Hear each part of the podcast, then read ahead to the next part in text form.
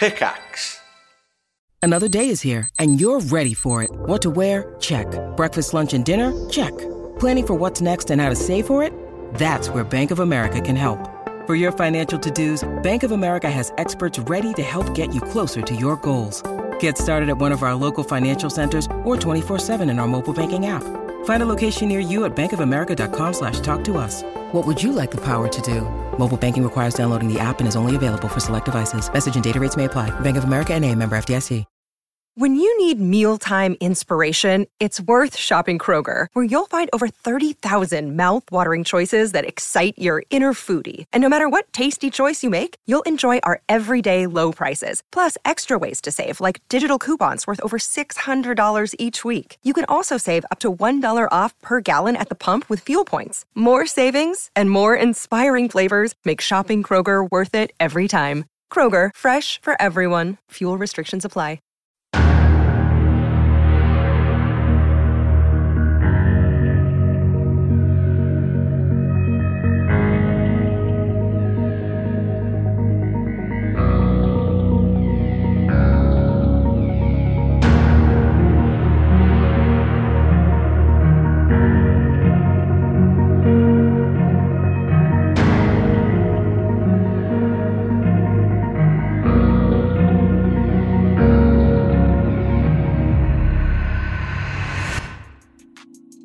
We are less than 10 patrons away from our next big Patreon stretch goal. So, if you want to see our lovely Jet Chambers, aka Vince Perino, throw on some incredibly short shorts and film a D&D themed workout series called Sweat with Jet alongside IRL Sebastian and Xander, you need to head on over to patreon.com slash castparty. Sweat with Jet is the perfect way to stay in shape from the comfort of your own home. Not really, we're not licensed physical trainers, we're just here to have some fun and make some goofy videos, but like, they'll still be decent workouts if you want to do them. So be sure to join the cast and crew over at patreon.com slash castparty for ad-free episodes, exclusive behind-the-scenes goodies, hilarious monthly one-shots, access to our community Discord, and so much more.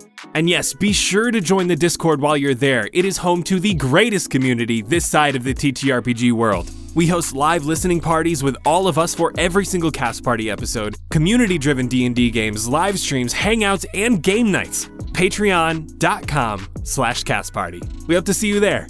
Thank you all so much for listening. Enjoy the episode, cast and crew. Hello, everyone, and welcome to Fables of Fendraeya Arcanum. My name is Jose Polino, or at DM Jose P on all those fun TikTok social places and things, and I will be your director for today. Uh, why did I say it like that? And I will be your director for today. I am joined by my lovely half of my adventuring party, cast and crew ish. Hopefully, they make it out alive. Let's begin with Ryan. Hi, yes, we're the lovely half. I don't care what the others are, but I'm just glad we're the lovely half. Hi, Ryan McManus. I'll be playing Rowan Fair Half Light of Selune, seeking to bring a sense of calm and comfort to those lost in the dark. You can find me on my personals at Ride on McManus or running the Cast Party socials at Cast Party D&D, also now on Hive. And Annie. Hi, I'm Annie. I'm playing Rid, Gaslight Gatekeep Ghoul Boss. I'm Cantrip, C A N N E, on TikTok and Twitter, and maybe Hive if I cave. so last time we met, you two found yourselves in this very interesting setting as Hades himself took you, Rowan, and Rid on what essentially could be described as your past, physically manifesting in front of you, showing you, Rowan, a moment in your life that was so important to you that Hades just wanted to look at from another perspective to further understand why, in many ways, he didn't gain the favor of Selune. With that, you relive that night, were taken home. Saitia, even upon returning you to your home, gifted you the armor of the Half Light. With that, you both were also shown different visions. You were shown a combination of visions with Kaimasora, Seven, Commander Adrian, missing pieces, fragments scattered. You're also shown this boy, this young red tiefling boy with white hair that was scared and lost and had no one. No goddess to protect him, no no moon to kiss him or to shine his way in the darkness. He had nobody. But Hades, once upon a time, aided this boy and allowed him to change how he presented himself. To what extent does that go? Who's to say? But it gave you an insight as to what this mysterious figure of Hades is like, or was like. With that, Rid Hades drew his gaze upon you. His interest with you is palpable. So, sure enough, where we ended was upon the snowy mountain peaks of Elverath. Atop a snowy mountain where the wind carries a cold and unforgiving touch, the city of Elverath stands strong. The castle itself, nestled at the base between two tall mountains that are kissed by clouds so frequently that the snow up there is laced with divine favors. Or, so the locals say. Rid, you see it there in the distance, and you run. And that's where we pick up. As you're running through the snowy grounds that make up Alvarath, the castle is at a good distance from you. Rowan, watching Rid run up, beelining it towards the castle, will call out to her. Rid, Rid, slow down, hold on. Rid, hearing Rowan when she didn't think he was there, will stop and turn her head. Rowan will walk up because he doesn't want to slip on the snow. Grab her by the shoulders. Listen, you saw what he put me through. You saw what he showed me. You see the things he can do and the things he can manipulate. I know this looks like home, but just remember it's in your head. He can do whatever he wants and he can show you whatever he wants. Just please, don't get carried away. I have no delusions of this being my home. I just I don't know, I I saw something really weird and I want to understand it. I want to know what he means by it. Don't let him take you. I won't. Behind you, Rowan, Hades. Oh, you have me mistaken. I only show what I am given. I don't control anything else. Truth is set upon this time, and I seek to understand that truth. You brought her here for a reason. And I know you're just trying to get in her head. Just like you did with mine. I'm not saying what you're doing is bad. I just don't want it to consume her. What can I say, Half Light? She fascinates me. Rid, you keep walking now. As you journey ahead to the outskirts of Castle Albrecht. And there, the doors, high, tall, covered in that sheen of white snow as the wind picks up. You can't help but feel that shiver of cold. Hades operates and stands at the front of the doors. Do you remember this day, Rid? Of course I do. It's not necessary to revisit. I think otherwise. You hear now the wheels of a cart making their way up the snowy pathway. And there you see a brown carriage, all beat up, but with a driver and two horses. And you hear the doors opening as an individual steps out from the carriage.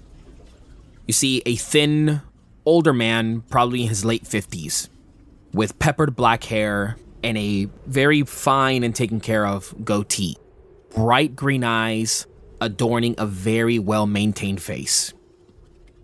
And sure enough, on his left shoulder, the symbol of the Arcanum. In this moment, you say to yourself, Oh, this isn't this day. What day is this? And from the entrance, these two individuals walk up and guide him to a grand hall within the castle, where an empty table rests and here meals are shared.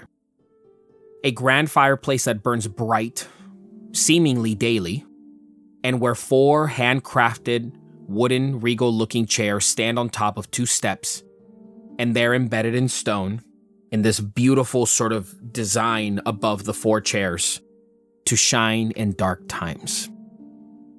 This individual presents himself to the king and queen of Elverath. Now presenting Creighton Altus of the Arcanum. You watch as this individual from the Arcanum thanks the guard, and the queen and king sit. My title within the Arcanum is Specialist. The queen, without rising from her chair, Specialist. What an interesting title. What does that mean precisely to the Arcanum? Your Highness, my title bears many responsibilities, but at the forefront, I am in charge of communicating the goals of the Arcanum throughout noble families of Fendraeya to further enhance and enrich the lives of its citizens. Empowering connections by building bonds that strengthen the very fabric of our world. Our main goal, or I should say, my main goal in being here today, is to provide counsel protection, if you will, for the noble families of Fendraeya. The Albrechts, of course, in question. Now you may be wondering, and rightfully so, protection from who? And from what exactly? You watch as King Orion's standing now. Very average looking, flat, mousy, light brown hair, no beard, a very polished face. His eyes, you can't really make out what they really are, this room is kind of a little bit dark, just being lit by the fireplace and the slight torches all around the hall. But he looks kind and understanding. He says, Continue. Creighton takes two steps closer towards the four chairs, but still keeping his distance. Looking back to his right and to his left, seemingly around the other guards that are in this space, but also the extra help around the castle. And you watch as Creighton gets sort of very serious and his voice drops slightly. Your Highness, the histories have shown us throughout time that there is always room for the common people to seek avenues less favorable than others when their voices or needs are simply not met. Perhaps uh, taxes too high during the summer seasons, so the shopkeeper has to close down his shop. Perhaps travel has become a chore for the farmers as the icy roads prove perilous, so local trade becomes impossible. An inconvenience here, an unfortunate exchange there. I hope you understand my point. You watch as the queen sits roughly about five seven, she has such a regal look to her from the top of her head down to her feet. Dark brown hair and a sort of semi complicated bun slash updo. Very direct, beautiful blue eyes. She commands the room. She looks to Creighton, signaling to continue speaking. Perhaps the princess, and looks over at one of the empty chairs. The king nods, keeps looking. Perhaps the princess uh, gave a wrong look to the baker upon her visit to the market. Perhaps her highness, he refers to the queen, did not attend a local invitation to a newly founded center of prayer. Essentially, things that are beyond our control, but fester within the people. You watch as this point, the door behind the chairs opens to the left. And in comes a woman, roughly five eight, athletic build, light blue eyes, seemingly same as her mother. She wears her medium brown long hair in a long, shiny braid, and she just radiates beauty. As she walks in, Creighton seemingly stops speaking and takes a seat directly to the right of the king. Creighton bows his head. Your Highness. This princess, known as Diana, bows her head in return. You watch as Creighton sort of stumbles to find exactly where he was going with his point, and he says, um, history, yes. It has shown us a great deal and has provided us with a lot of incredible information. These are times like the ones I spoke of, beyond any of your personal doing, that create opportunities for certain factions, some more favorable than some, to arise. Now, these factions, let's speak on behalf of the criminal kind. They disguise themselves as aid to the people, an ear to call upon when their voices cry out in need of help, but in actuality, these groups are working hard in the background to see their personal goals come to fruition by whatever means necessary. And so, that is where safety becomes a great interest to the Arcanum. We cannot have the noble families of Fendraeya fade from existence and have cities around it burn simply because of lack of communication and understanding. You watch as, when Creighton speaks, the room remains quiet. King Orion, still standing, looks over to Queen Reina and then looks back. The princess just kind of looking back and forth at her parents. King Orion says, We understand your proposal, Creighton. But rest assured, the people of Elverath are wiser than your average sheep to simply follow in the songs of wolves. The people of Alvarath have endured, with us, the Albrechts. And in so, we endure with them. We thank you, truly, for your proposal. We thank the Arcanum. And, and just before he can finish talking, Queen Reina steps in. But as of now, we do not fear our people. We cater to their experiences and nurture their differences. We may have whispers here and there that are meant to frighten us, or worse, to instill something within our family line to get us to quake in our boots. But time and time again, our people have shown us where their loyalties lie. And you watch as she gets up we will brace any and every winter together, and we thank you, Creighton, Altus. Please, enjoy a warm drink and a meal. The journey back home can be quite long. And you watch as she immediately turns around to leave and passes in front of the king and stretches out her hand to the princess. The princess takes it, and you see that the princess kind of whispers something into the queen's ear. And then Creighton sort of, uh, I beg your pardon, your grace. I did not mean to interfere in any family affairs. I thank you. And he bows his head again. But time is of the essence, and I must return. I can feel a storm beginning to creep over the mountains. A bit too cold for my taste up here. Thank you for your time. Perhaps at a later day, I may take you up on that meal. King Orion says, The doors of Elverath are open to any and every wanderer. In that moment, everything in front of you, Rid, freezes. Like if you just click pause on a movie. You see Princess Diana still whispering something into the queen's ear. You see the king speaking to Creighton. And you see Creighton beginning to turn to head out. The knights seemingly getting ready to escort him out as well. But the flame lingers in the fireplace, alive Hades floats in front of it and begins to look around. What are you two doing? Rid's staring at Hades with her arms folded, waiting for him to say something with a challenging look on her face. Rowan has found a spot by the fire to try to warm up and is just just onlooking. Arms folded, curious face. Hades, just sort of almost more fascinated by the fire at this point, looks to you, staring back at him. He stares at Rowan. And as you're all sort of like looking at each other, not sort of really uh, subconsciously paying attention to the space around you, you hear a familiar voice Kaimasora. And you turn around and you're back in the tower With within Irimsal.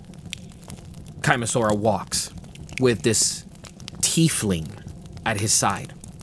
A woman, taller, red skin, beautiful long red hair, vibrant, and two piercing silver horns that come out from her head. Do you think this is a, a good uh, a, a good a good decision? Do you think we should be doing this?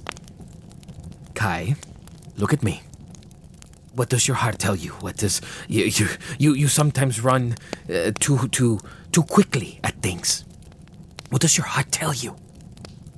It tells me that perhaps this is a good thing for Arborea. If you think that, then I think it too. You watch as she places her hand on his chest, barefoot, just like he is. But whereas in he had green and brown tattered robes, she has this beautiful, rich purple robe that just goes from the very top of her neck down to the bottom. As he stands there with Yggdrasil, the tree behind them, you hear a knock. Kaimasora looks over. Damine, my love, let's usher a new day for Arborea. She smiles and kisses him on the cheek. Kaimasora kind of smiles to himself joyfully and opens the door. And there on the other side, Seven. Hello. And peeking from the side, Commander Adrian. Was wondering what was taking you all so long. This is a beautiful place you got here. May we come in? You as Kaimasora looks over at Domine, nods, and they both enter. And you turn around now, and you're back in that same empty void space. You're not in Castle Albrecht, you're not in Irimsal, but the only thing that remains in this space is the fireplace from the Grand Hall within Castle Albrecht. Still very much alive. And Hades sort of l- holding his hand upon the mantle of the fireplace, looking directly into the fire. Rowan, you see his face. Again, that beautiful elven face. And he just says, Fascinating. This is all too much sometimes. You like watching the fire instead. It's alive. It burns. It has a purpose. And when it meets that purpose, it fades, burns away. You hear lightning coming from the space before you and heavy rain. You hear it almost as if you were inside of the hall again, but you're just in this empty space. And then you hear, Rid? Olga? Hades perches up from the fireplace and looks to you. Find her, Rid. Where is she? Rid rolls her eyes, but she tries to reach out along the connection in her mind to Olga. What do you say? Where are you actually? Duh. It's dark. The floor is wet. There's fire. I don't know. What are you? Is the floor wet where we are? Very much so. When you sort of like look around now that you're sort of like actively trying to look, you see what looks like just piles of snow from Alvarath that are just melting and creating these puddles in this space. Rid pulls out a lantern from her bag. She's never used this lantern before. She takes out an accompanying candle and lights it in the magic fireplace. She's assuming it's magic. And then she's going to put the candle in the lantern and hold it up to try to illuminate some of the darkness. You sort of hold it. Rowan, from where you're standing looking at Rid, you just see just honestly like the perfect halo of light that a candle would emit amongst just this vast darkness. Make a perception check for me. You know, you could help too, Your Majesty. Isn't this your whole thing? I might as well put this lantern to use, I suppose. Clearly better than yours. As I go off on the opposite direction, holding up the lantern, I'll try to assist her in her role rather than me rolling as well. I'll just try to illuminate the places that her candlelight can't reach. A 27. You begin to walk. And now you tell me, are you walking in a direction? Are you walking in circles? Like, give me a sort of a layout as to how you are investigating in a completely pitch black room. My first instinct as Rid is that Rid is playing Marco Polo with Olga. Can you hear me now? How about now? And she's trying to see where on the floor is wettest and like where where with Olga's description would match that the most. You begin to play this kind of Marco Polo, like, are you here? But she responds every time. Yes, I'm here. Right here. And the way that her voice sounds, it's like she's standing right there. And you keep sort of trying. And then it's not until you look down. And you see when you step, the ripples in the water, they show your reflection, especially illuminated by the lantern from Rowan. But every now and then, when the ripples keep being projected out from your footstep, almost in between every other ripple, you see Olga looking right back up at you. Rid crouches. She crouches too, Rid puts her hand up to the surface of the water, I guess. and she puts her hand to the surface of the water as well. Is Hades still around? If you were to picture Rowan as the only source of light in this entire room, Rowan would be illuminated almost 360. But lingering behind Rowan, towering in height, is Hades. Rid looks up at Hades. What game are you playing? Oh, I play no games. This is what fascinates me. Look. And he points at the water. Rid looks.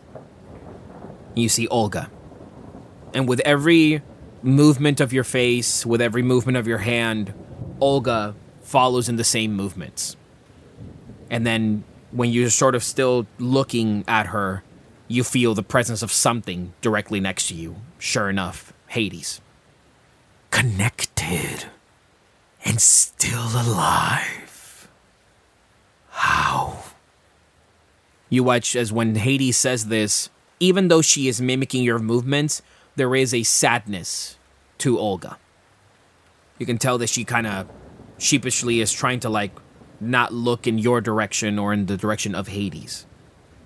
And he says, Why are you drawn to this being, Rid? She showed up. Did she? and he looks now down at the water. And why are you interested in her? Olga, she just kind of doesn't want to answer. You can tell she's trying to hold something back. And then Hades slams on the water. Answer me!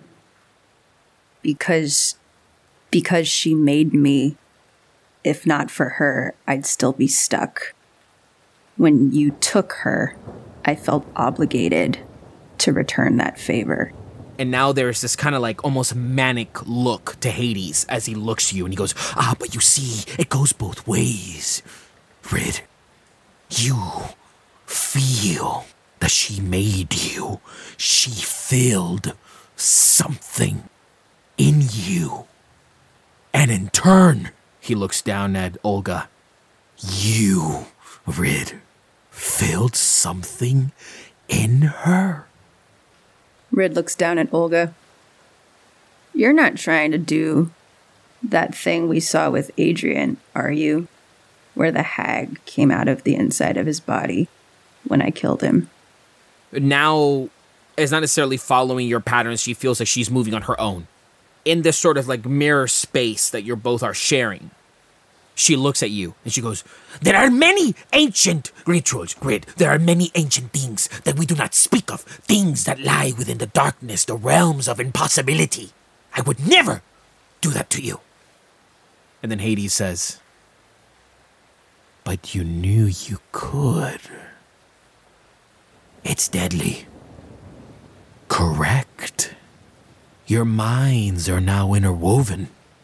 Being apart from each other now is enough to slit your mind in half. Rowan, wouldn't you call that fascinating? Again, very manic expression to Hades. Rowan just looks to the ground and the rippling water and doesn't say anything. I took her child because she is not of anything I've grown accustomed to. I took her child because embedded deep within her is you. A successful combination. Both free of mind, sound of spirit. Both eternal. Rid, do you not see what you are? Rid looks at Hades. You sound like you want to enlighten me. You are a miracle. You watch as from under the water, Olga snorts. I wouldn't call her a miracle, perhaps. I'd call her a pretty good looking girl, but that's about it. Hades turns back and he goes May I? to Olga. And she looks at him with fear in her eyes. You watch as from the water, a purple hand with long fingers, curled, gnarled nails emerge on your side, Rid. You know these hands, the hands of Olga. But it's been some time since you've seen them in this original form. And he looks at you, Rowan, and he says, To correct you, boy, I don't control anything. That was not of my making. I see the truth. And when the truth lies before me, I am granted access. He takes his nail and cuts at the palm of her hand. Black, ichor blood begins to run down her wrist. And in a flash of light, you're all in a forest. Oi, what's the best game where you get to eat pie? What's the best game where you play a dead guy? Eh? You'll find out on VG247's looks boring. What are you on about? It All looks of great. their games, they look boring, It doesn't look boring. It looks like does. you're an assassin on the Isle of Man. but it doesn't have the kind of I just wow. don't- The, the steampunk whale-based economy is Yeah, it's incredible. boring.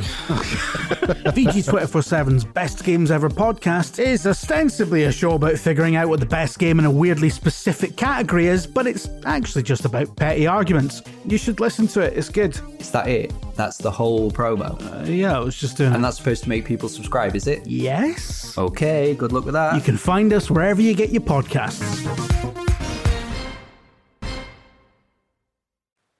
And you hear, Stupid creatures. and you see what looks like Olga. A hag, purple in skin, long nose, pointed teeth, almost a, a slight underbite to her, long pointed purple ears, these horns that coil atop her head, and a mess of scraggly hair, these robes that are a misshape and, and a mismatch of all different kinds of cloths and, and leathers. And she's walking through the forest holding a basket, alone. You're seeing Olga through a very different perspective. She seems slightly younger. She looks pale. The purple in her skin is very faded. The horns that have that vibrancy, that dark, sort of like almost burgundy black mixture, brown dirt, is slightly faded, more cracked and dried out. You see a sequence of visions.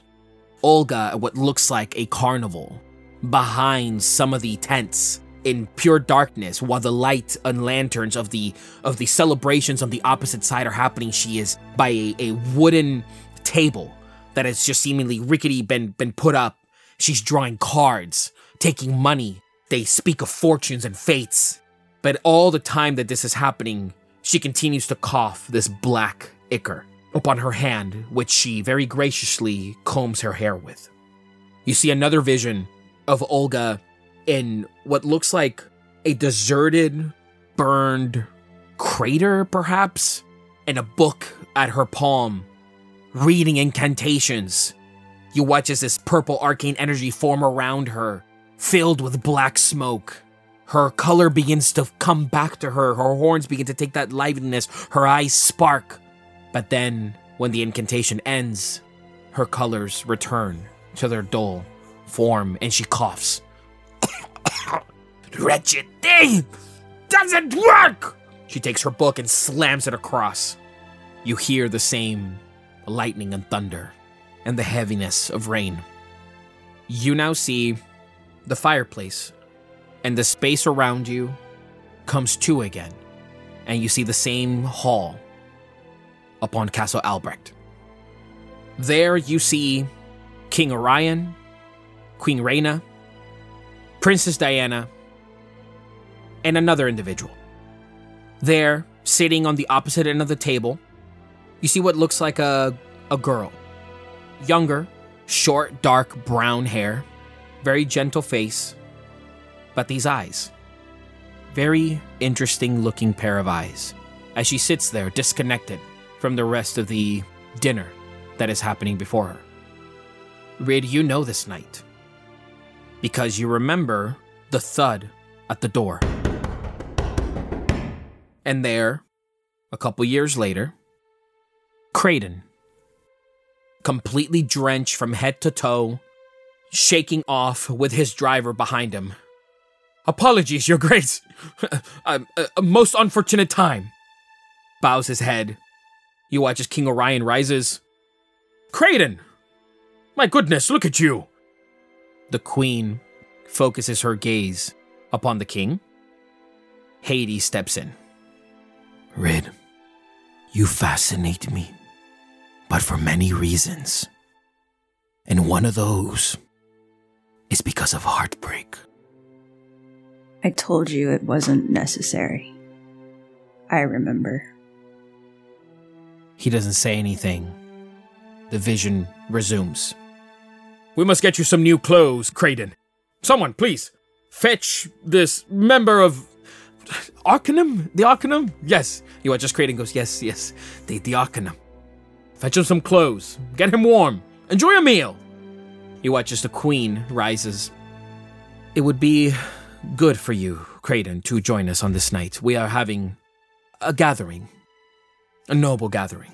Please, make yourself at home. Rowan, you see there is the king, and he sort of leaves the room. The queen remains talking to the two girls that are on the table, the two princesses. All of the people around, the people who are working within the castle, other noblemen, noblewomen, they are all sort of like lounging around, telling tales and speaking and talking amongst one another. It's not necessarily a festivity, but it's more of like a it's raining out and everyone could use a warm meal type of setting. Rid is with the same sort of wondering, curious, almost subconscious step she used to approach Hades in the first place, is walking up to the table where the queen is talking to her daughters.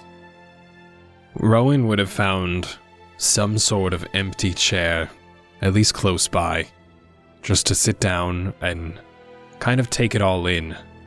The fact that it's a memory, but also the fact that he's witnessing another royal family and how they act and how they go about themselves, whereas he has his own traditions and manners back home and everything.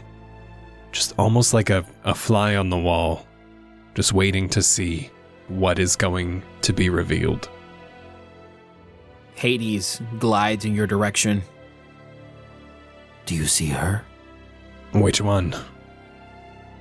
Rid. Wandering about? Yes, it's hard to miss when you're purple. No. You fool. And at that point, you watch as the princess gets up and she goes, Oridina! And in that moment, Rowan, you see the sh- brown short hair princess turn, and the same eyes that Rid has, this princess shares. Rowan leans forward, hands on his knees, and hands clasped. In a confused look, just listens intently. Rid kind of whips her head around to judge Rowan's reaction and sees it and kind of takes it in and then focuses on what's happening in the memory. It's a very squinted eyes, pondering look. You watch as the princess, Princess Diana, gets up and she goes, You gotta deliver my dress! What am I supposed to do now? Oridina, how would you answer this knight? Look, Your Majesty, if you're gonna be queen someday, you have to adapt to stuff. You watch as Princess Diana takes one of the knives and she points it in your direction. She goes, Oh, really? I'm gonna have to adapt. By the looks of it, it looks like you're unarmed. Aridina produces a knife from somewhere in her outfit and is like, I'm never unarmed. The queen slams her hands on the table. Girls, behave yourselves. Aridina can't quite conceal her grin as she slides the knife back wherever it was and assumes an overly proper sitting position at the table and is kind of trading an amused glance with her sister as she does so. Diana, trying not to smile, but she smiles as she presses her hands to her chest, takes a deep breath, finds her pose, and takes a seat. Apologies, mother. Yeah, apologies. Surely, after some time, Creighton comes in. Essentially, they bestowed upon him some fairly noble looking regal clothes. And he stumbles into the room, his hair still sort of wet, the goatee, you know, sort of like drying it out. And he's speaking with the king. Creighton, again, please, if you're hungry, eat. Should your driver need some food, please enjoy. We're all here rejoicing. This is what we're all about here in Elverath. I think you might have met one of my daughters. L- let me introduce you again. Diana. Diana gets up from the table, excuses herself, does a slight curtsy, very proper and elegant. She walks over in the direction of King Orion and Creighton. This is my oldest daughter, Diana Albert. Diana, this is Creighton, and you watch as Diana kind of interrupts and she goes, Altus, yes, of the Arcanum. I remember very well our meeting a few years ago. Creighton takes her hand and he goes, Pleasure, Princess.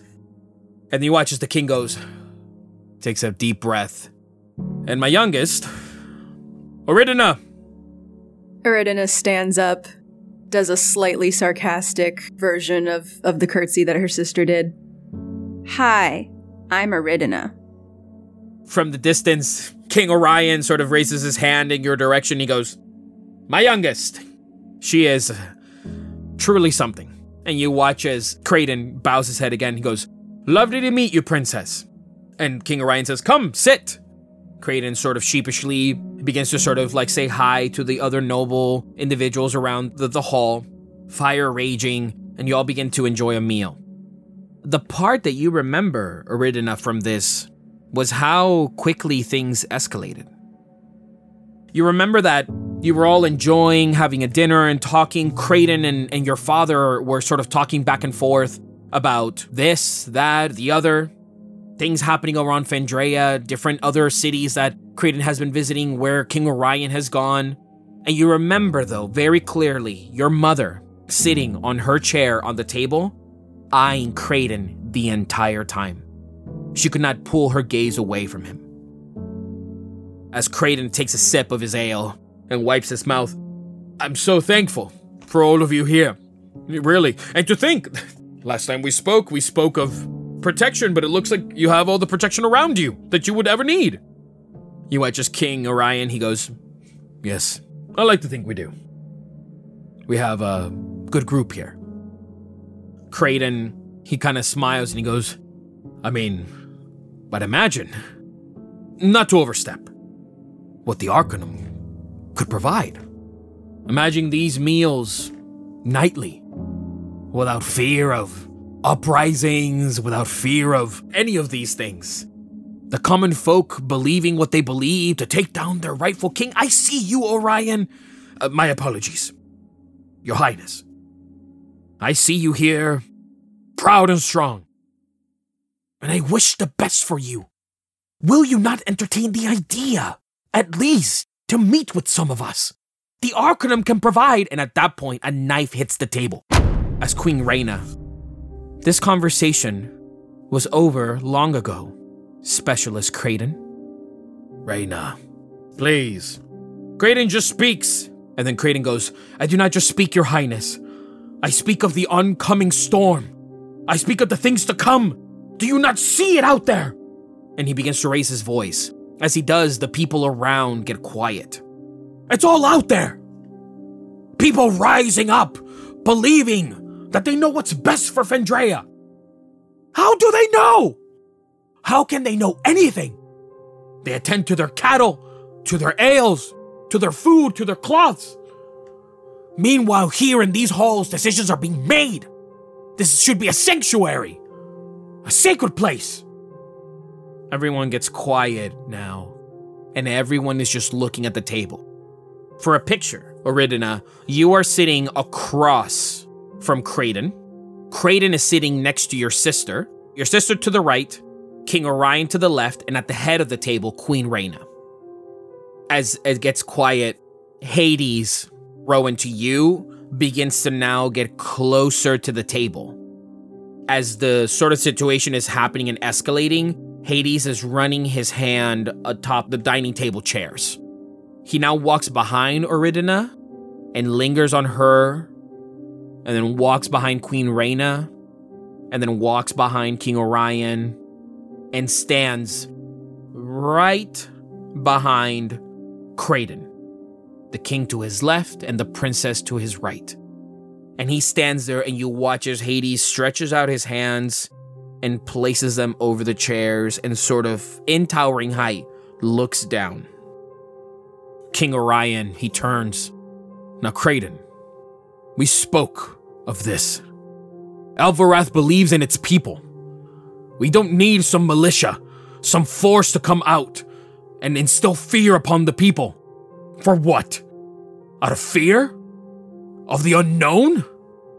This is my, and you watch as Queen Reina, our kingdom. King Orion corrects himself and looks back at Creighton. And he says, It is in your best interest to relay this information to whoever it may be. We know what's best for Fendraeya, not you. And then Queen Raina gets up, fingers interlocked. Not the Arcanum. It seems that the storm is dying down, Specialist Agent. I think it's time for you to go home. Creighton looks at your mother. You would send me out again in the rain. I am but a guest. Princess Diana, what would you say to the specialist at this time? Princess Diana, she looks at you from across the table, complete fear in her eyes. And she gets up. She stands, readies herself, breathes. Thank you for visiting, Alvarath. Thank you for gracing us with your presence here upon Castle Albrecht. The Queen has spoken. You have been a guest upon our halls, but it is in your best interest to leave. And she kind of looks at you with kind of like a, yeah, was that good? Aridina gives her a sneaky little thumbs up. Now, Rid, where are you in all of this? Rid has wandered over to Creighton as he gets up from the table, and she's kind of looking him up and down for details she might have missed the first time. When Creighton gets up, he scoots the chair back, very eh, chauvinistic of him.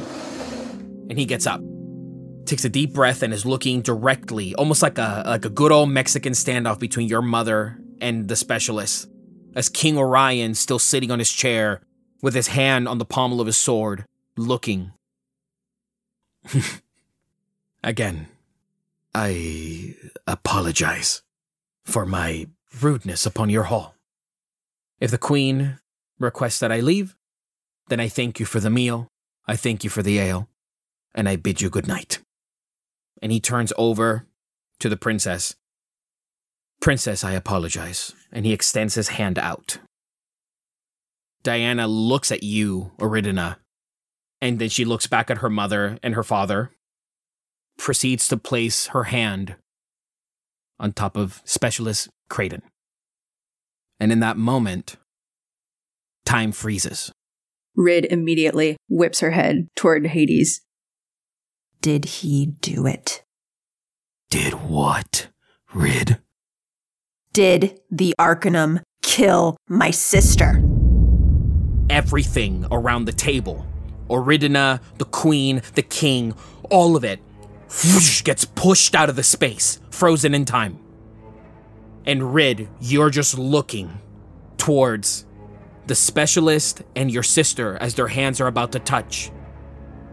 And you see it there. On the tip of Specialist Creighton's finger. This flash of light. Black. Consuming. About to prick your sister's finger. Rid doesn't think. She just extends her hand out. A bolt of blue lightning toward Creighton. And she's casting Witch Bolt. And it just goes right through them. A vision, a memory, something that has already come to pass. As Creighton lets go of your sister's hand, your sister, you remember that night, gave like a little flex to her fingers. You didn't know if it was out of disgust because it was Creighton. You don't know if it was because of the responsibility she had to perform that night. Creighton bows to you, Oridina, princess.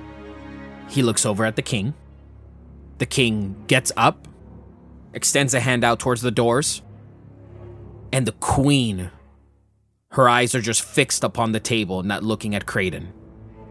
And now, from this new perspective, Rid, you see a slight grin form as he steps behind your mother. Something you couldn't have seen that night, something your sister couldn't have seen. Many other noblemen around the space weren't paying attention to. The slightest of grins, and he begins to leave the hall and keeps walking into darkness. Rain still heavy outside. You see now as Creighton steps outside of the castle, the wind at an angle blowing the rain in his direction as he clutches onto his robes. He gives one look back to the castle, and you watch as the knights take his clothes and throw it onto the floor. There, amongst the mud and the snow, the symbol of the Arcanum. Creighton walks over, picks up his clothes, takes the pendant, places it on his shoulder, gives a slight smile, and gets in his carriage. Rid stands there, seething, her hand still crackling with the blue lightning, her fingers black from the knuckle to the tip, like ink. And it fades slowly as she turns to Hades and Rowan. I'm going to kill him. Oh, but he died. He's long gone, Rid.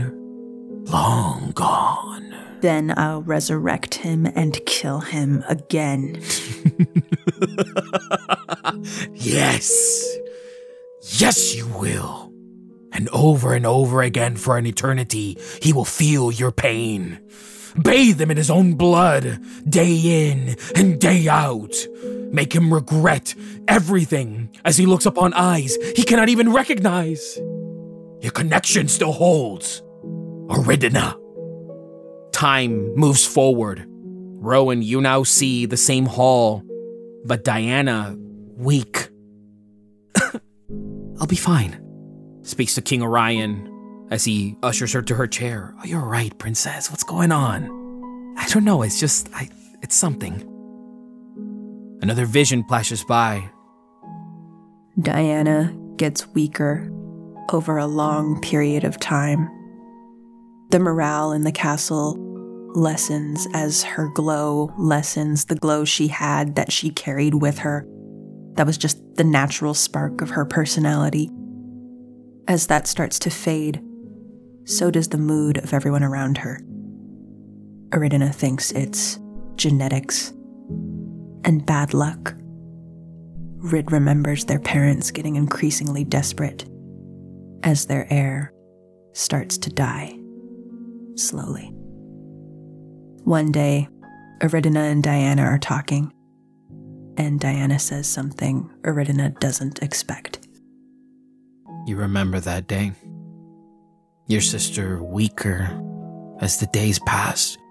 Your parents growing desperate. Rowan, you even remember the Albrecht's call for medicine, for clerics. For anyone in the kingdom within Fendraeya that could answer this call. You remember hearing rumors of this. You, like many others, just passed it off as the, the winter season. Elvirath is cold. She'll be fine. She'll endure. But what remains in your mind, Rid, are the words Get out. of, Of the room? No. You have to get out of this house, of here, all of it. After. you now see, clutched in her hand, a rag covered in blood that had these speckles of like dark, almost fungus, it felt like, but it was just small. But it was very, very engraved in your head how different this sickness looked. You're not gonna die. You? You're not meant for this. You remember her voice being very frank. And there was something about you that day that kind of spoke to you. That feeling that you always had, knowing that this is the path that your family had laid out for them, but perhaps it was not the path for you. That thing in the back of your head that always cycled as your sister went to her ritual dancing practices, when she went to her history lessons, when she did all of the things that a princess is supposed to do. She wanted those things. But she knew for you, Rid, this was not it. And sure enough, desperation led to frustration, led to one thing after another. Hades from the fire reach in to the fireplace and clutched in his hands the hair of Olga as he begins to pull her out. And Olga screams, And that's where you come in. Rowan, you see a night very much like the night in which the events that led to Princess Diana's demise came to be, with the rain, the thunder. You remember this one, Aridina, the sound, the knocking. A knight running up to your father. King Orion, we found her. Bring her in. You watch us held in manacles. A hag, purple, long nose, withering horns, scraggly mess of hair, and a faded purple skin, stroll upon the castle Albrecht. Okay, now listen. You all may know what you're doing, but you don't know what the. Ugh. Lets out this deep sigh as King Orion walks up. You, foul creature, you've heard our calls, have you not? Well, I've heard of whispers here and there. And then at that point, the door slams open. Queen Reina in her sleeping gowns, exhaustion in her eyes, her hair a mess. That mess of a bun is now more clearly a completely detached person that just needs to get the hair away from their body. Can you help us?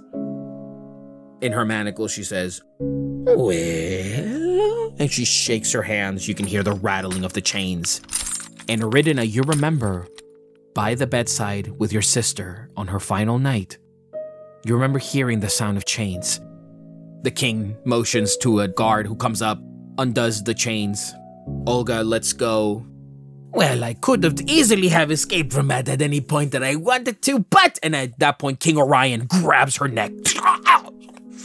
Will you help us? Clutching to the hand. Perhaps. If I can breathe. The king lets go. I am weak. I tried to tell your buffoons before they got me and carried me all the way to glorious Elverath. I too am fading. You nobles in your dining halls. Your precious gold.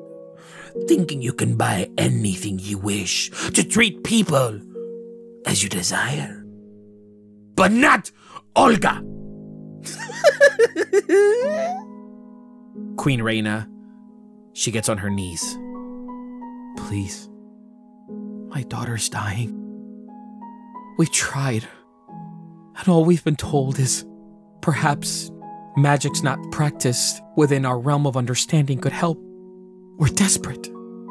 Fury in your father's eyes as he sees your mother begging to Olga. And you weren't in this room, but for the first time, you see what looks like an understanding come over Olga. And she looks over. My mother loved me. My mother cared for me. Do you truly care for your daughter? Queen Reina looks up. She's my everything.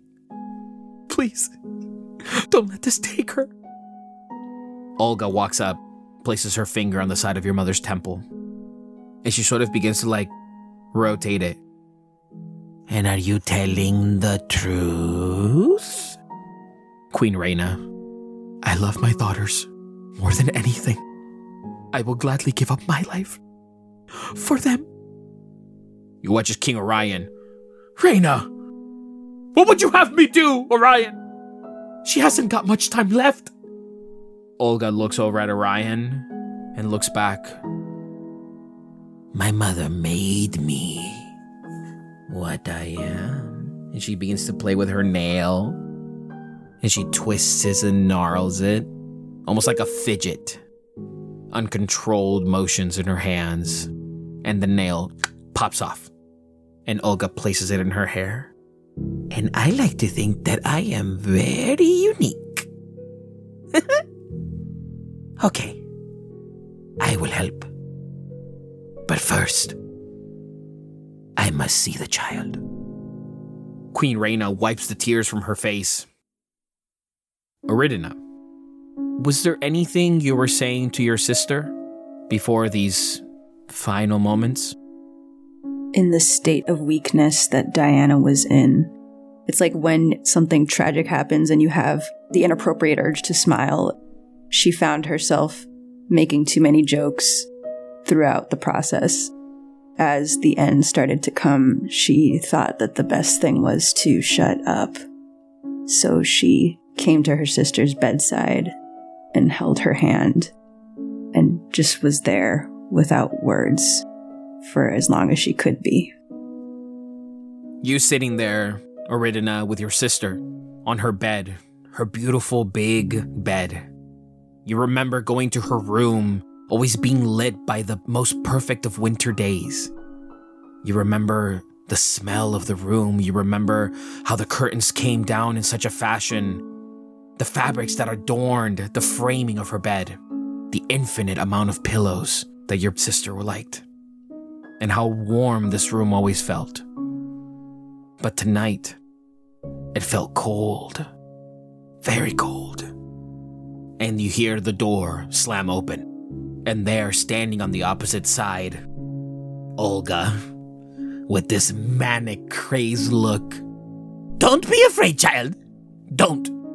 Your mother and father called for me. Aridina had jumped to her feet and pulled that same knife out from somewhere when Olga came in. She looks behind Olga to see if her parents are there. You see, as within a second, your mother and father come up right behind, and your father sort of raises his hand to you. Aridina, it's quite all right. She might help. Rid slowly stows the knife away. You watch as Olga, she begins to come in on her side, like making her grand entrance into this room, not understanding the general atmosphere that's around her. She walks in and begins to twirl her wrists and her fingers. Ooh. You must be. And looks at you, Rid. The princess. Is it you? Do I look sick to you? Aridina gestures to her obviously sick sister in the bed. You watch as Olga grabs her hair. Instead of grabbing her skirt to curtsy, she grabs her hair and goes, Apologies. And then turns to your sister. But in that moment, Olga's face got very serious. What do you feel, my child? Remember your sister. It burns from the inside. My vision comes and goes. I feel that I can't breathe, and my legs have no strength.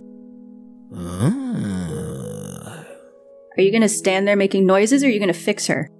Olga raises her hand and looks at you and she goes, I'm getting to it. Can I touch you, princess?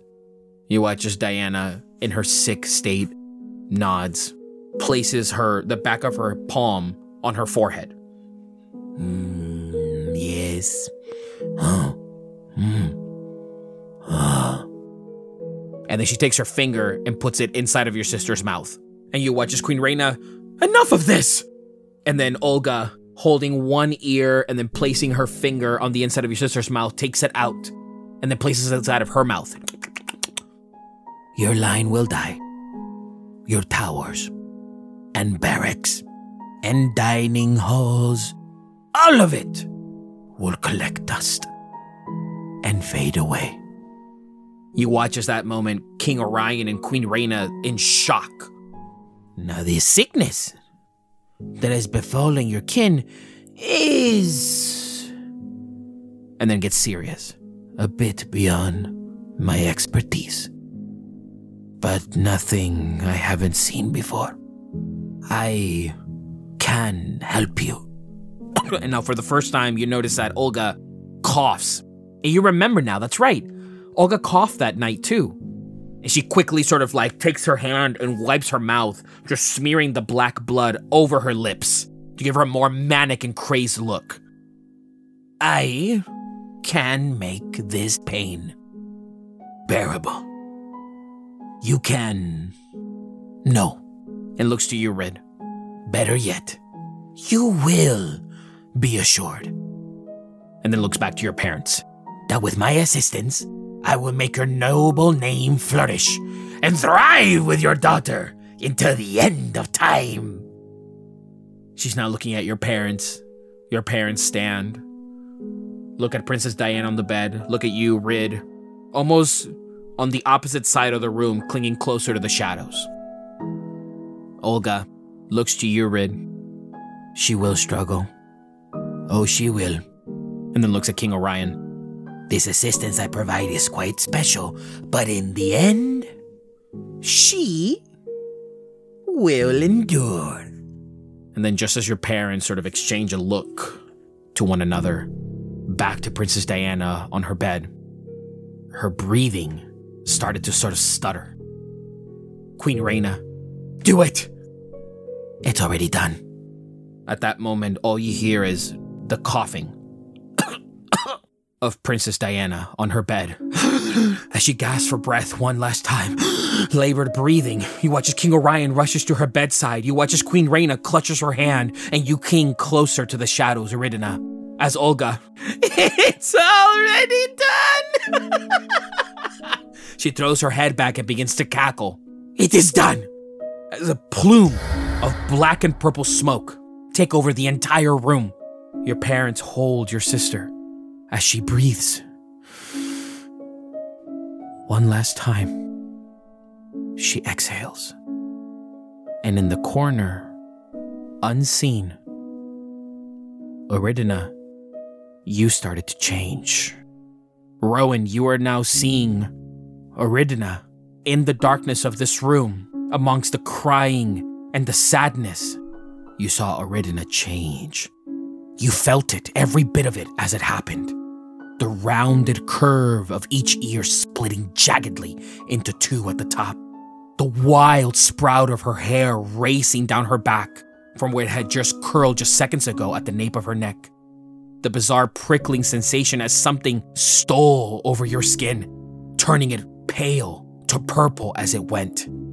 The same shade as that purple hag, Olga. You screamed. Rowan, it almost becomes too much. You're watching this girl in front of you snap bones. Her hands begin to curl. Her eyes dart up. Before you now, you see the Rid that you know. And then you hear the sound of screaming, the sound of shock. And with that, you were gone. You ran down the halls, and you couldn't even fathom what you were feeling. You felt that your insides were burning. You felt you yourself were about to crack. You felt that you were about to pass out, but every time you did, you cackled as you ran down the hallways, and then immediately followed by the sound of wailing and crying.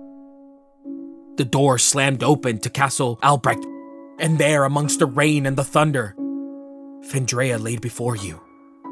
What was on your mind, Rid? To get out, there was no way I could stay. I had to go somewhere. And you did. At the steps of the castle, Rowan and Rid, you see this past version of you run further and further into the night. Hades looks to you and he says, You fascinate me, child, because you shouldn't be alive. You fascinate me because your love for your sister endured. What do you mean I shouldn't be alive? That should have killed me. A thought occurs to Rid, and she looks to find Olga. And you turn around, and she is right there at the foot of the steps, looking at you, sheepishly and scared. You were sick too. Was I your life support? Is that why you entertained this? I wouldn't recommend lying to me. For the first time, Olga is behaving almost like a child that's in trouble. She clutches her hands, her fingers, and she goes, No, I, I, I, I, no, no, Rid, no, no, no, no, Rid. Then what? She was gone. Whatever came to her, whatever was inside of her, there was no stopping it. It was, it was gone. It was, it was a lot. But I, I, I knew I was, I knew I was doing the right thing. The right thing for who? For you. I told you not to lie to me. Your sister, she, she, she, she, she showed me. She told me. Start talking, Olga. When, when I place my finger inside of your sister's, uh, I connect differently. It is, uh, it is this kind of, uh, uh, uh a mental thing. I, uh, da, da, da, da, it, it lets me see. And in those moments, I saw you. I saw you, Rid. She, she, she wanted you. She wanted you to, to, to live. She wanted you to, to, to be happy. She wanted you to, um, carry on. To do this, this game you people call healing. and now tears begin to run down her eyes. I don't know why I'm crying. Rid turns to Hades. Then why did you say I'm supposed to be dead? This kind of magic, the interwoven connections between you and this thing are unparalleled. Your mind and Olga's. And then Olga butts in. And Diana all complete each other. Olga, she kind of looks at you and she goes, See? But you got better. You used me and my family to get better. No, no, no, no, no, no, no, no, Rid. No, your sister, your sister was at the point of dying. And at that point, I said to myself, What is this? What is this magic? And it's old and foul. And I knew that there was something unnatural about it. The, the, the balance, the makeup properties of it, the, the, the way in which the light lines were pulled in the direction of your sister's inner soul. They were bred with malice. So what I did was, yes, perhaps a little, um, maybe in my favor. But I can no longer be this. I can no longer exist here with you. I only live in here. And she points at your head. Why would you want that? The other option was to die in your body. Because there is something inside of me now that wants to see that blasted eye, that creature thing! Kraden! Kraden! She shouts in the rain. There's something in me that wants to. that wants to see it all. wants to see it all burn! And I think, I think, uh, um, she gets a little bit closer to you, like she's just kind of like, like a puppy, just trying to like get closer. And and Rowan, you're just watching this creature get closer and closer to Rid with puppy sad eyes. I, I think, if I'm being honest, I think Diana wants this too. Rid to Hades, you talked about people washing up on your shores. Did she? You watch as Hades stand straight and look up at the sky. She did not. The princess endures. So, Di lives in this connection between me and Olga. And Olga, she just stands there, nodding, maniacal looking eyes in your direction. She's like, I think so. Oh, I think so. So when when they pulled you out of my mouth, was that you and her? And why are you back? I think that was me. And looks over at Hades, and Hades goes, I believe you're all interconnected now. There is no ripping you apart. This is what you are. And when I pulled you to try to study you, I couldn't. Your memories were vacant. They were all laying dormant inside her head. So I needed you, Rid, to understand her. And in so, look at that. Understand the three of you. Where is Diana now? I do not know. Olga, she just like takes her finger curled and cracked and she just points at her head. Rid's quiet for a moment, considering. And then she kind of turns her head half toward Rowan without fully looking at him and says, I would have preferred for you not to see this. You don't think I felt the same? Like I said, Rid, everyone has a past. We've all been through shit. I knew you did too. It doesn't define you. It makes you no different than the Rid I met a week ago. But it matters more than I thought, says Rid, looking at the place where Olga's touching her temple. This whole time, everything we learned about the hags, I thought it was fucked up, but I thought good. Because if this had been Diana, she would have felt as trapped in this form as I did in that house, but this is worse. I don't care how long it takes, I'm going to find a way to set her free. Hades looks at you and he goes, Trying is noble. Executing with every ounce of your being. That is accomplishing something truly remarkable. You now see what befell. You see almost like visions, your family mourning over the passing of Princess Diana. You see mourning over the loss of you. Your parents went on a on a search to try to find you. But they knew themselves too that you were not meant for this life. They didn't want to push it. They didn't know what to do. They grew disillusioned with all of it. But in their sadness, you see what looks like understanding. You see newfound purpose. Your parents give up the throne. In a ceremony where King Orion names the heir to the Albrecht castle, to Elvirath. As time goes on, the banners change in your home.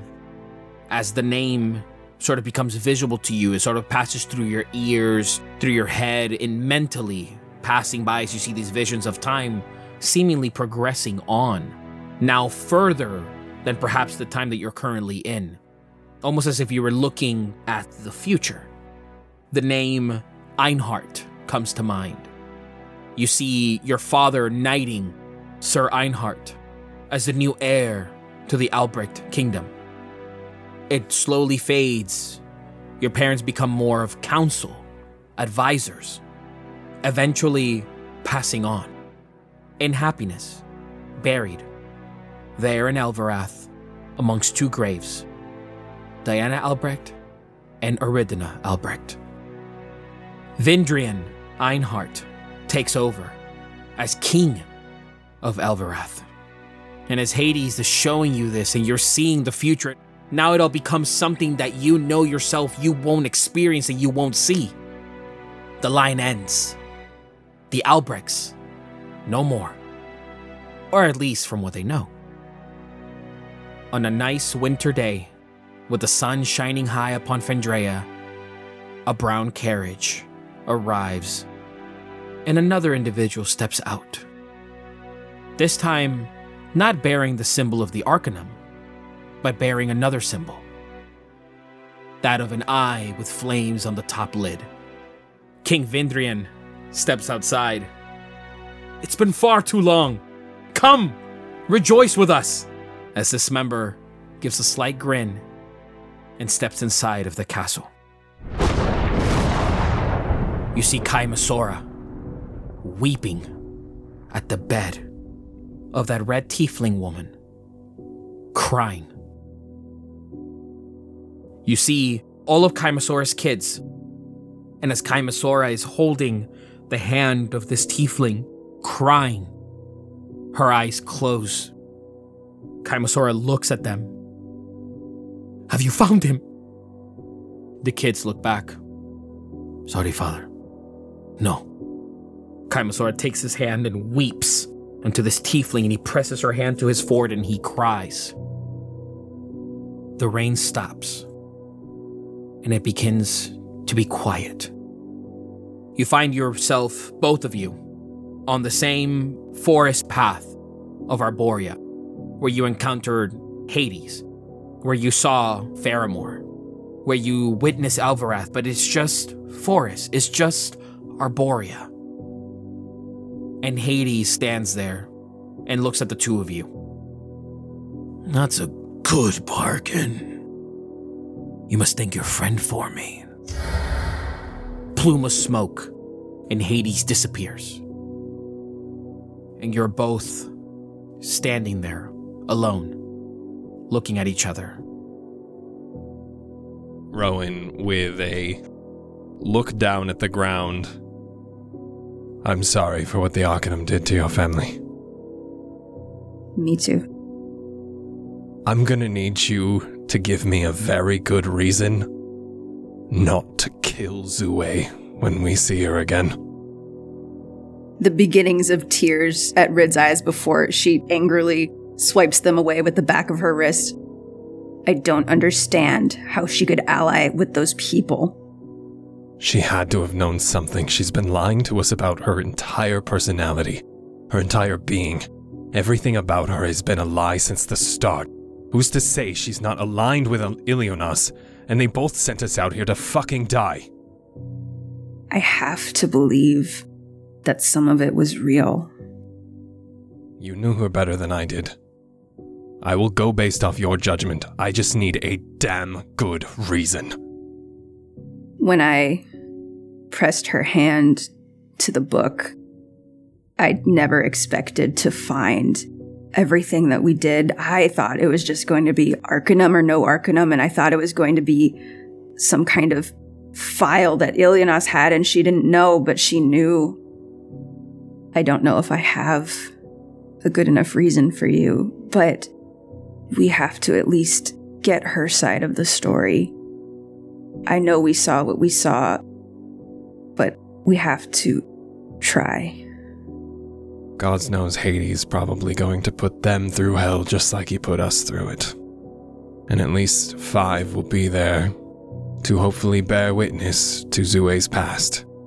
And if that moment was just as impactful as ours, maybe it'll give us some semblance of an answer. But until then, I just can't be sure. I do have one reason. She gave us time. She can't be all bad if she did that. I think you're right. And I really want to believe that she is just playing the fool in all of this. She takes notes on everything, I know that. But she seemed genuinely disturbed by what was happening with her book. And so was I, and that's why I did what I did. If she knew everything, she wouldn't have freaked out like she did. There's kind of a, a desperation to Rid's movements and voice as she's trying to, like, hold on. I'll give her time, like she gave me. Unless Five tells me otherwise. I hope you understand now why I was a little irritated with Five for killing his brother. And I pissed Zue off. You really did, didn't you? She said fuck. I've never heard her say fuck. Let's hold on to the Zue we think we know until we get to hear from the one we don't. And I don't want to forget my manners. Are you okay? I am. Thank you, Your Majesty. And I'll walk down the road. Even through all this turmoil on her face, Rid has to smile at that, and she follows. The wind picks up. You hear the creaking of the trees, the stillness all around it, and the sound of running water off in the distance. And for today, that's a wrap.